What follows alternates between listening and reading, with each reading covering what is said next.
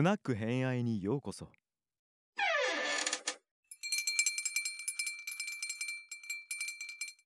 はい、じゃあ皆さんこんばんは。こんばんは。はーい、じゃあ皆さん、じゃんだんだんちょっとずつ酔っ払ってきたというところで、まだまだ大丈夫ですかね？まだまだ大まだ全然いけますよ。じゃあ久しぶりにもうやばいです。さんがさっきからちょっと揺れ始めてるんです。そうそう大丈夫大丈夫。そうじゃあ今日は久しぶりにね、あっこママが帰ってきてくれたので、どうもよろしくお願いします。で、今回あっこさんのテーマが、お酒と人の関わり方についてということで、まあね、はいどう飲めばいいのかこの画面見てもらえれば 大体雰囲気は伝わると思うんですけど。そうですね。うんなんかこのお酒っていうテーマを最初マイトさんから聞いたときに、うんなんかこうパって浮かんだのが昔バーテンダーのバイトをしてて。うん。あのやっぱり酒場人が集まる場所がすごい好きだったので、うん。うんこうなんで人酒こんな飲むんだろうなみたいなのを考えたことがあって。はい。ですね。はい。今日そこにアプローチしようかなと思い。ました。はい。歴史からちょっと紐解いたら面白いはいはいはいはい。皆さん結構種類言ってくれたんでちょっとその酒をなぜ欲するのかみたいな。はい。ところの、まあ、といってもそんなにすごくあのじっくり調べる時間なかったので超ざっくりな感じなんですけど、うん。はい。あの多分最初にちょっと歴史を多分ちょっと結構皆さんもう話されてたんであんまりそんなに細かく言うことはないんですけどなんか人類最初のお酒はどこなんだ説が多分諸説はいはい。うんさんとかも話してたと思うんですけど、はい。あって結構その諸説ある中で私2つなんかちょっと見つけてきたんですけどはい。蜂蜜酒。あはいはい蜂蜜酒。うん。うん。ミードですね。ミードうん。が結構、あの人類最古の酒なんじゃないかって言われてるのを見て、ああなるほどと思って私飲んだことないんでちょっと気になってるんですけどどんなものか。そもそも古代文明が発達した世界各地で結構蜂蜜自体がもう採集されてて、なんか紀元前6000年頃にこのスペインの洞窟うん。で、えー、と蜂蜜を採集する人の絵がもうすでに描かれてたらしくて、蜂蜜ね、うんうん栄養価も高いし、うん結構昔からみんな使ってたんだなと思ったんですけど、うんえねさっき言ってたあのコルクの話が入れてたのが、あの初めて使ったのがその蜂蜜ですね、ちなみに。さっきそうですよね、うんでさっきねうん。言ってたからうんつながってくって思いながらそうですそうですそうです。まさにそれです。はい。そうそうそうそう。でこの蜂蜜酒もいつから飲んでるのかっていうのもこれも諸説あるんですけどうん。結構あのちょっとこれ面白い話だったんですけどこう農耕が始まる以前に、あの結構まあ狩りをしていたと言われてた時代にこう熊があの蜂蜜蜂の巣をこうはい飼った後の残骸に水が溜まってて。はいはい。そこが発酵して、えー、と蜂蜜酒になったものを飲んでみたらうまいってなったところ説とそれをクマが飲んで酔っ払ってるのを見た木こりが自分も飲んでみたっていう説が。その後の方読みましたそれ。なんかうん。好奇心人間も好奇心で生きてるんだなってその時思ったんですけど。のあのパンパンが落ちてみたいなのと多分近い本当かよって感じなんですけど、まあ、うんその辺から始まってるんじゃないかっていうのともう一つあのえー、とあそっか。ごめんなさい。この蜂蜜酒で私そんなもう蜂蜜酒は深掘りしないんですけど結構こう蜂蜜酒エピソードがいっぱいいろんな 口にあって蜂蜜酒強かったんですけど、はい。あの北欧神話ケルト神話とかにも結構よく出てくるらしくって。うんなんかその中にあのハネムーンさっきあのえっ、あー。とブライダルの話があった、はいなんか似てるって思ったんですけど、ハネムーンってなんかバイキングの習慣と蜂蜜酒に由来してるっていう説があって、なんか古代の北欧ではやっぱその略奪婚が多くて。で花嫁を略奪してきてでやっぱりちょっと1ヶ月ぐらいあの隠れてなきゃいけない時期があったので、その間にあの隠れてる間に蜂蜜酒を家で作って飲む。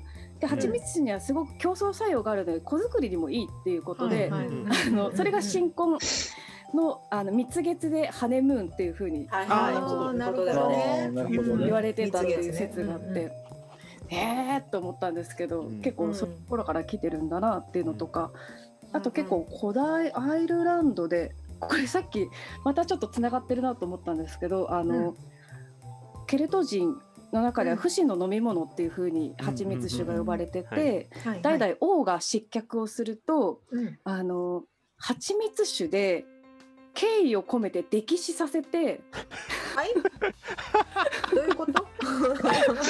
敬意を込めて。敬意を込めて。敬意を込めて歴史？初ですね。敬意を込めて蜂蜜酒の中で溺死させて先祖のもとに送るっていう儀式があったらしいんですね。はいはい。うんうんなのでもう失脚したらやっぱもう次の代に移らなきゃいけないんですその前にあのやっぱり不死の飲み物の中でもう、うんあの敬意を持ってお疲れ様っていう感じでお疲れちょっ様とネルソン邸宅を聞いてちょっと違うんですけど、あっちは保存用だったんで、うん多分違うと思うんですけど、ちょっとそんな死に方嫌だなって思いました。絶対多いですね。あのつけたくないですよね。ん移りたくないそうですねあのなんかは入んのかみたいな。最後はね。恐ろしいです、ね。一応確認ですけど、歴史って溺れ死ぬことで。多分ここうやって多分そうそうですね。こうやってやる人いる。あなるほど。やだやだ。いやいや、そんな、結構不死の昔の飲み物のはずやって。うん、そう恐ろしいですね。うん。すみません。まあ蜂蜜ちょっともう一つ最近の研究の中中国で猿酒って呼ばれてるお酒があって、はいそれもかなり歴史が古いと言われてるらしいですね。うんで別にこれ猿を使ってるわけじゃなくってこう山で猿が食べ残した果実はいはいはい。木の穴鱗に猿がこう隠し隠してというか詰めておいて、うん。それを約その何1ヶ月2ヶ月ぐらい熟成しとくと、うんやっぱり自然発酵して、はいはい。はい。か果実酒ですね、うん。になるのを、うん。まあ、猿が飲んでたのをやっぱり木こりが見てて。木こりよく出ます。ね。とかって、まあ、いろんな説があるんですけど。はいはい。うんそうそうそうでやっぱその猿が酔っ払ってるのを見てとかうんっていう結構中国でそういうのがあったっていうのははい言われてますね。なんかマイトさんこの辺詳しそうですけど。け もうそんな話ばっかっすよ中国ってもう本当に。なんか今はてんなんか転じて猿酒っていうとなんか山で密造したお酒のことを指したりもするららししいですすね。。はい。なるほど聞いるほど。聞いたことなかったんでめちゃくちゃここからこれちょっとあのよたあのよだ話っていうかちょっとそれるんですけどうん。実際に猿を使ったお酒っていうのも実はあって怖い。これちょっと怖い話なんですけどはい。どこだったかごめんなさい。ちょっこ地名をメモしてなかったんですけど秋田か金沢かその辺りで山の大きな大猿を3匹仕留めてはいはい。これもあの武士かなんかの結構昔ですね。これどこに書いてあったかなと思うんですけどすごい怖かったんですよ。えー怖い話？秋田だ秋田。うん。猿の肉を秋田じゃんつけ竹内さんは来ただよ。あそうなんですか。出身ね。あらあら。塩塩にこれなんか水にさらして猿の肉を削いでそれを亀に漬け込んで何年も経たせてで猿酒っていう名前でそれがお腹の病に効く飛薬としてうん。使われてたらしいんですよう。んこれなんと恐ろしいことに現存しておりまして。おー。お ーアンビリーバボーとかでも取り上げられたそうなんですけへど、ー。奇跡体験ね。奇跡体験。うん。なんか代々代々受け継がれてなんか亀の中を見た者は死ぬとかいう呪いがあって。むしろ逆などっんですね。ち？お腹良くするの？死ぬうん。うん。長持ちすじゃなくて死ぬのね。そう。で一応その家は代々やっぱり薬を作る問屋さんみたいなのやってたらしいんですけど、うん。はいはいはい。あの結局気になったあのそれも僧侶僧侶かなんかがちょっと覗いてみたいって言って見たら1か月後に死んじゃってとか、えーそうなんですよ。そういう恐ろしいあの呪いがあったんですけど後々にいろんな言い伝えとかを紐解いていくとうん。大猿っていうのは妊娠した猿だったんじゃないかって言われてて、でその猿酒自体は女神が宿ってるってあの、はい今は、はいはい。今は神様として祀られてるんですね結局その、はいはい。も。で結局女神だからその直すこともすれば恨みっていうかその妊娠中に殺された呪いっていうのもあって、もしかしたらどっちの効力もなんかあるんじゃないかっていうヨタ話でした。ちょっと寄り寄り道しましたよ。ね。なるほどね。これこれ話す予定なかったんですけど今思い出したんで。意外といろんな知らないお酒あるんだなと思って、うんうんうんうんうん。はいそうちなみにあのお酒であの猿の実験をするっていうのは実はダーウィンも同じことをやっていてこそうなんですか？あのヒヒにお酒を飲ませたら二日酔いになる。だったらに人間と猿って同じなんじゃないかっていうのが実は進化論の話にするきっかけの一つになったって記録が残ってへるえ。面白いですね。その辺もちょっと後で実はちらっとお話しますね、あら そこまで行くんかいっていう。あ ずれるんですけど。ら、はい。あそうそう。ですいません。今のはまあ酒のルーツのお話だったんですけど、なんかえっ、と結構いろいろ今日皆さんのお話聞いててもやっぱりそうなんだなと思って文化とか風習とかあの水の代わりにワイン飲んでるとかいろんなお話があったんですけど、食べ物として飲んでる、あ飲んでるところもあるっていうのを今回初めて知って、はいはい。あの遊牧民あのチンギスカンの時にも出てきた遊牧民のはい。中にあのクミスっていう、えー、と馬乳酒。馬の時から作るお酒を主食としてる人たちがいるそうで、うんうんうんあの1日10リットルぐらいはい。飲むらしいんですよ。10リットル？10リットルって。10リットル？水でも飲めないね10リットル。飲めない飲めない。飲めない。飲めないですね。シージャさんでも飲めない。シージャさん。飲めないわよ。10リットルやばいですね。10リットルやまあそれやばいやばいお酒以外取らないっていう人たちも実はこの遊牧民以外にもアフリカにも同じような人たちがへー。すごい。ベラシャうんっていう民族がいて、パルショータっていうトウモロコシから作っうん。うん。うん。たうん。トウモロコシね。なんかうん。お酒をうん。大人もそうなんですけど子供もアルコール度数を弱めてそれだけを飲む、うん。そうなんです、うん。でそれがほぼご飯であんまり他に食べないらしくて。でそれを研究者が研究気になってあの、うん。研究したらうん。あのやっぱりヒスタミノ酸とかビタミンとか生きる上での栄養素がすごい詰まってるらしいんですね。なんでそのあの日本だと楽しむためとか、うん。あの結構儀式的なものとかに使われるそのお酒が主菜、主食のとこあるんだと思って、うん。うん。びっくり。うん。うん。ね。たださっきあのビールを栄養補給としてとかっていうお話もあったんで、あなんか意外とそういう感じもあるんだなっていううん。うのはん。今回ね知ったんですけど、うん。うん。うんでやっぱり私たちあの日本で、まあ、生まれ育っているので日本のちょっとあのーお酒について日本の飲酒の文化についてちょっと調べてなんで日本人こんなお酒飲むんやろみたいなところがね、はい。気になって。日本人自体がお酒を飲んでたっていうのは一番古い書物だと「魏志倭人伝」に書かれているそうです。うんこれ日本のっていうよりは向こうのなんですけど、あの日本人お酒飲んでたみたいな記述があって、はい日本人だとこ古事記のヤマタノオロチのところで出てくるのが、なんか実は意外と初めての記載らしいです。あのあのヤマタノオロチを倒すとき弱してにあのヤシオリヤシオリですね。はい。お酒飲んで酔わして殺すっていうところでお酒出てくる、意外とあその辺なんだっていう記述に関しては。うんそこに出てくるってことはもう割と普通に生まれてたんだろうなっていう気はするんですけど、うん。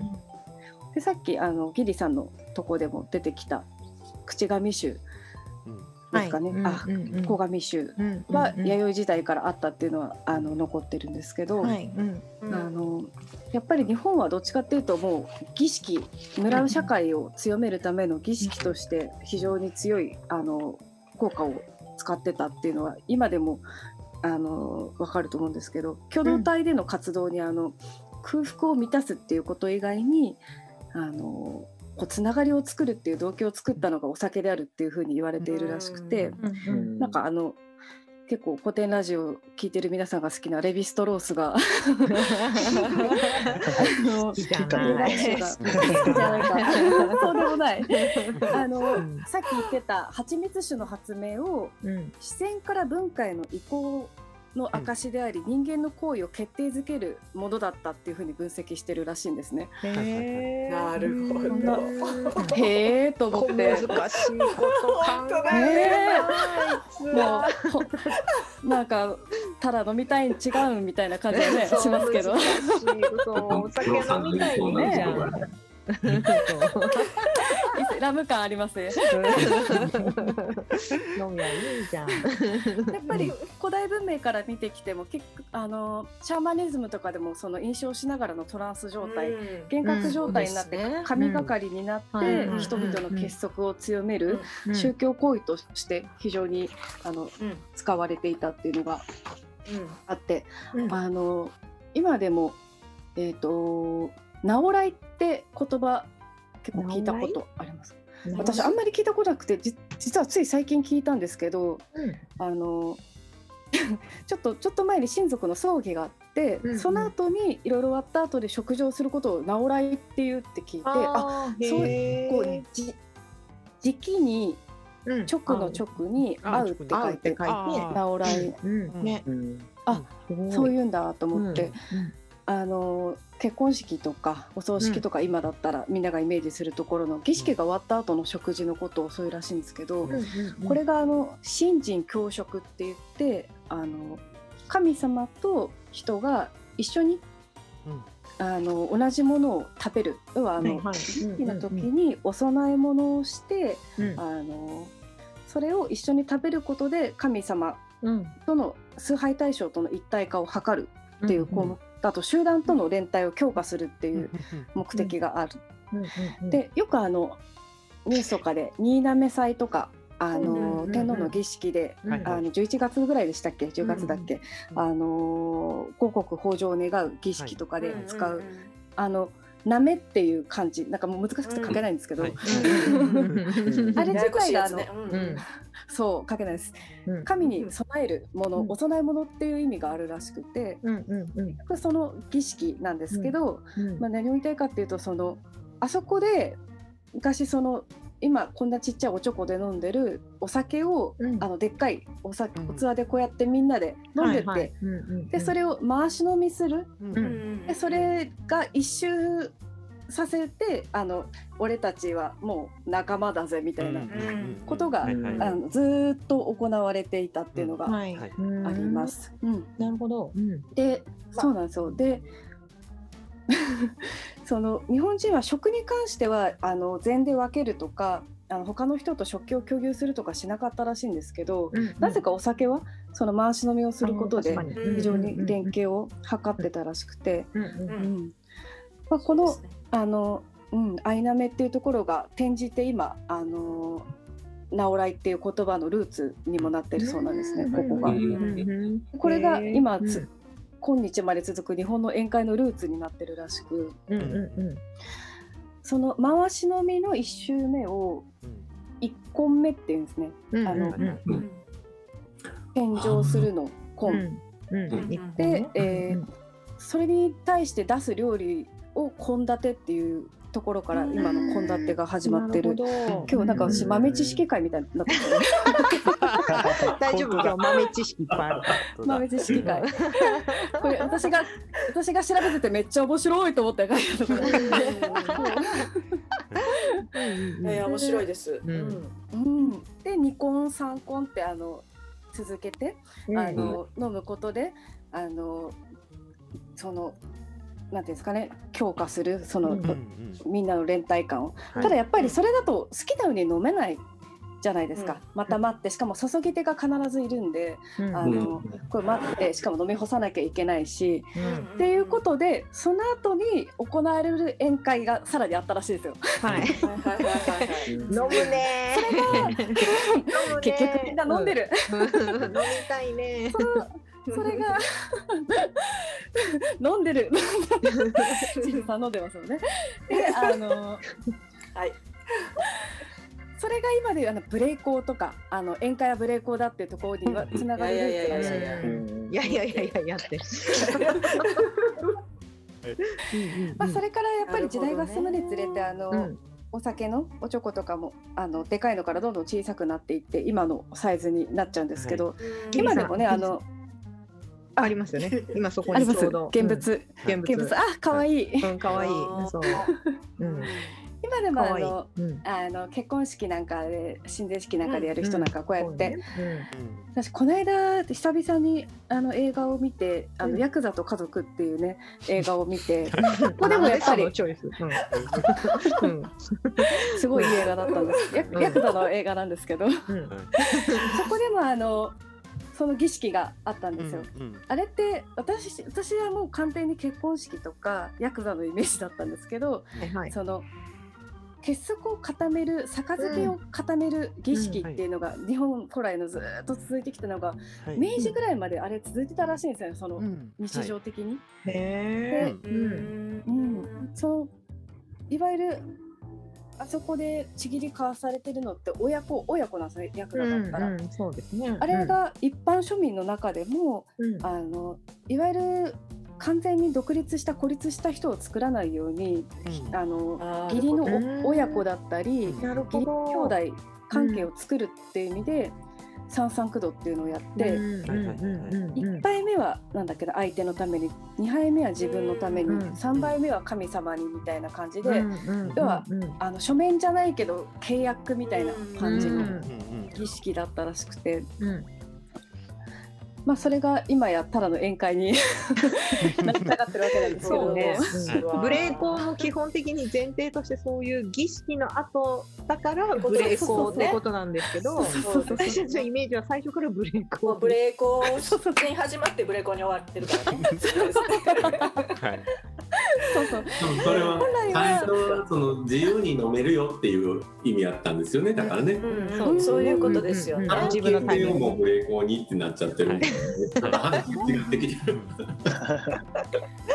うん。はい。まあ。なんかちょっと面白かったからお花見もなんかルーツがあるってなんか日本人花見好きじゃないですか。うん。あの桜の差は田んぼのことらしくてうんうん。田んぼの、えー田んぼの神様か。うん。で、えー、と蔵桜の蔵は神様のよりしろ、まあ、いわゆるあの蔵ですね。だからうん。春になって桜の木うん。に宿った田んぼの神様に今年の豊作を願いましょうっていうことでうん。村中の人がみんな桜の木の下で集まって神様と一緒に酒を飲み交わしたってあれも儀式から始まってる。うんそれもディオニソスの春の祭典と一緒ですよね。あ本当ですね 本当や収穫を祝う春の祭典や。本当だやっぱみんな一緒だ一緒一緒だっけ今ちょっとその後のブレーコーの程度がちゃいますけどね。確かまあにブレーコまあまあまあまあね。そう春の祭典はだって何何したってよかったのねまあ日本のお祭りも今ですらあれですけどやっぱり農村とかいろんな田舎のやつはやっぱりその昔はねいろんなこと昔はねあの子作りの祭りだったんでうん そうねいろんな側面が非常に強いですね。端的に言うとそうですよね。そうですよね。そうそうなんです。飲んで踊ってトランス状態になって子供作ろう。子供作ろうはいすみませんさっきあの言わなかったこと言っちゃいました。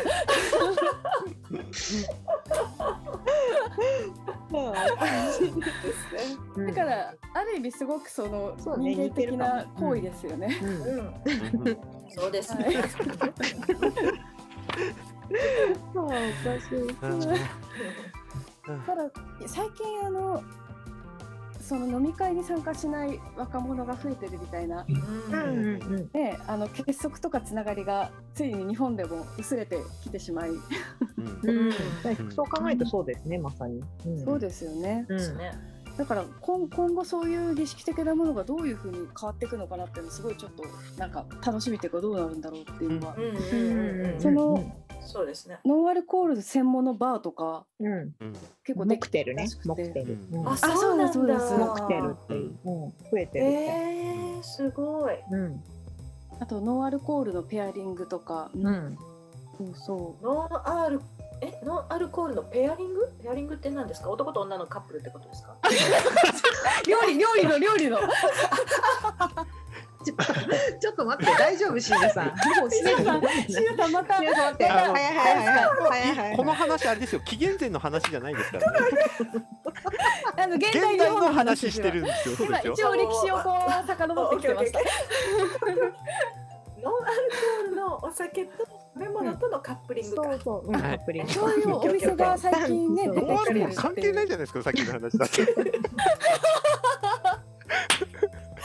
ただただの春の祭典の続きです春の祭典ノンアルコールのバーがあるなんて全然そうそう最近多いです増えてますそうなんだ。うんあのじゃあちょっといいくつかあるんですけどちょっとあの人類なんでお酒飲み始めたかってところに最後アプローチして終わろうと思います。ねそもそもうん。お酒を飲む体制っていうのがやっぱりあるってところで、うん。遺伝子がどこで分かれたかっていうのがうんうんうん。1200年前らしいんですね、うん。だいたい今の研究だと分かってるのが。それまでは穏やかな気候がずっと続いてたのが、うん。気候変動が起きて、うん。あのー結構植物とか果実とか取れなくなった人間の祖先の時代に、うん。突然変異が起きてアルコール文化に強い遺伝子が出現したらしいんですね。突然変異なんだ、うんうんうん。らしいです。なんかそれも偶,、偶然らしいんですけど、うん。要は果物をが少ない状態なのでうん。落ちてる状態で見つけた時もうすでに腐ってて発酵してアルコール物質が出来上がってる状態のものをうん。食べれる。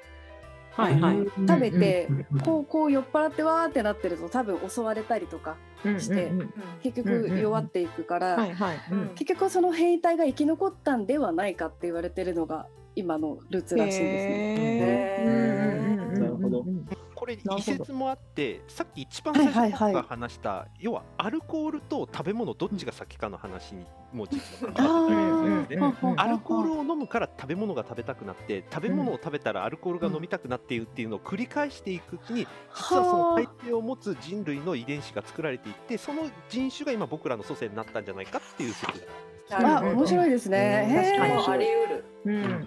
確かに。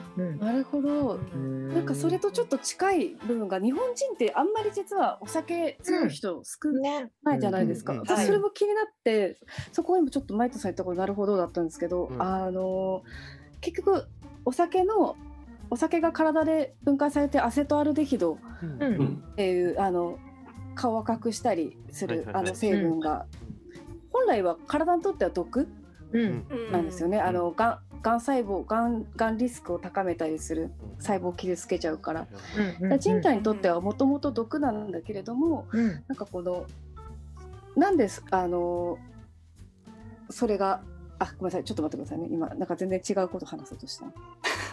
あごめんなさい。日本日本人だ。日本人の話だ、日本人がお酒があんまり強くない人うん。うんが多い理由が中国に遡れるらしいんですけど、はい。はい。うん。なんかそれが稲作文化うんうんうん。アジアの稲作文化の広まり方とよく似てるらしいんですね。ああはいはいはいはい。うん。うんうんうん、これ知ってる方多いかもしれないんですけど、今の東アジアのその人間を調べていった時にアルコールその分解遺伝子分解をする、うんえー要素を持っている遺伝子の働きが弱い人が多い。うんその分布と稲作の広まりの分布がほぼ一致しているらしく、うんううん。その有力な説がその中国で稲作に適した水辺、ううん。んに人が集まって稲作を始めるんだけれども、うん。結局あんまり環境が当時良くないから、うんうん微生物がたくさん水回りなどで繁殖していて、うんうん。あの衛生環境が悪くてやっぱり体の中にも入ってきやすい状況ですね、食べ物とかにもついちゃうから、うん。だからお酒をそこで飲むことで体の中にアルコール要素を入れます。ただ分解酵素が強いとうん。先に分解しちゃうんで、あんまり残らないんですけど、はいはい。分解できないと体に残ってその微生物をやっつけてくれてる効果があるらしいんです、もう毒を持って毒を制すじゃないけど、はいはい。アルコールによって微生物と戦うことで、あのー生き延びることができたんじゃないか。感染症に要は、うんうんあの勝ちやすい体制になっていったんじゃないかっていう説があって、うんうん、お酒に弱いことで稲作が広がっていったっていう。なるほどなるほど。あそれうん面白いなと思って、うん実はそれと関連した話あって、えっ、と、なんでお酒を飲むかっていう理由で、あの、さっき、あの、なんていうかな、みんなで集まるっていう話ありましたね。えっと、これと似たようなことが日本でも起きていて、要するに哺乳動物として、えっと、動物から身を守るため、要は虎とかから身をはい守るために、はいはい。群れることが必要で、群れるためにはお酒を飲んでっていううん。グループを作んなきゃいけないっていう遺伝子のプログラムが、えっと、群れる中で出来上がっていったんじゃないかっていう説があって、最近そっちの方が結構主流だったりします。ああそうなんですね。なるほど。へ確かに群れてない。そ面白い。のリスクを弱めないためにもそういうお酒の効果が必要だったんだですね。いうことですね。うん。はい。ああなるほど。はい、えー、大体今話し切りました。オチはないっていうのが私の。ね、面白い。うん。面白いですね。みたいな。なんか、紆余曲折してるけど、なんか、はいとりあえずみんな飲みゃいいんじゃない？みたいな。雑いや、なんか、あの、なんか、みんななんかいろんな理由つけて、お酒飲みたかったんだなって、やっぱり聞いて思うんですよね。本当そう思いますうんね。なんかあの、うんね神様にするとか、そのなんかね参考をするとか、ねちぎりを交わすそうでもどこの。国でもやっぱりお酒と儀式ってね。切り離せないじゃないそうですすね、そうですね。ね。結局その共同体としての,、じ一成分であるっていうことを表うんしたうん。日本古来の酒の飲み方、でもそうじゃなかったのがラムですよね今のところ。ラム酒に確かに。そうおいてはそうそう。儀式的に使われることって今のところなかったですよ。むしろこう血気盛んみたいな感じで。うんですよあのね実はねあの関わりがあるんでそれ次の僕の時に話しますそれ。あオーストラリアの方。話を。はい。今回はねアメリカの方に私言ってしまったので、はい。うん、でもまはい。あちょっと違う毛色が違うのはあるかな。っうん。はい。ていうのもあるし、そう。今シージさんがうまくまとめてくれましたね。ありがとうございます。はい。みんな酒飲み面たかっ。た。たです。みんなお酒飲み、みんなお酒飲みたかった。あ、なんかそう、よっぽど多分その酩酊するっていう状態自体がすごく特別なことだったんだなっていうのが聞いてても、だからなんかみんなそれを何かしらの理由でしたい。まあ多分神様からもらった、まあ多分それマイツさんが話してるんだけれど、うん。っていうのも理由もあって飲みたかったのかなっていう。うんそうでしょうね。ね。やっぱ依存依存性が非常に高い快楽をもたらす物質なので、うん、ね、確そかに。こが一番でかいんじゃないかなって気がしますね。あとはなんか、うん。いろんな言葉を勘違いして使ってるなっていうのは思いました。無礼講とか、お花見とか、うん、っていうのは、そうね。そうそう、言葉の解釈って歴史とともに変わるんだなって思いました。うんうんうんうんはい。はい、面白かったです。で、ありがとうございます。ありがとうございます。はい、ます。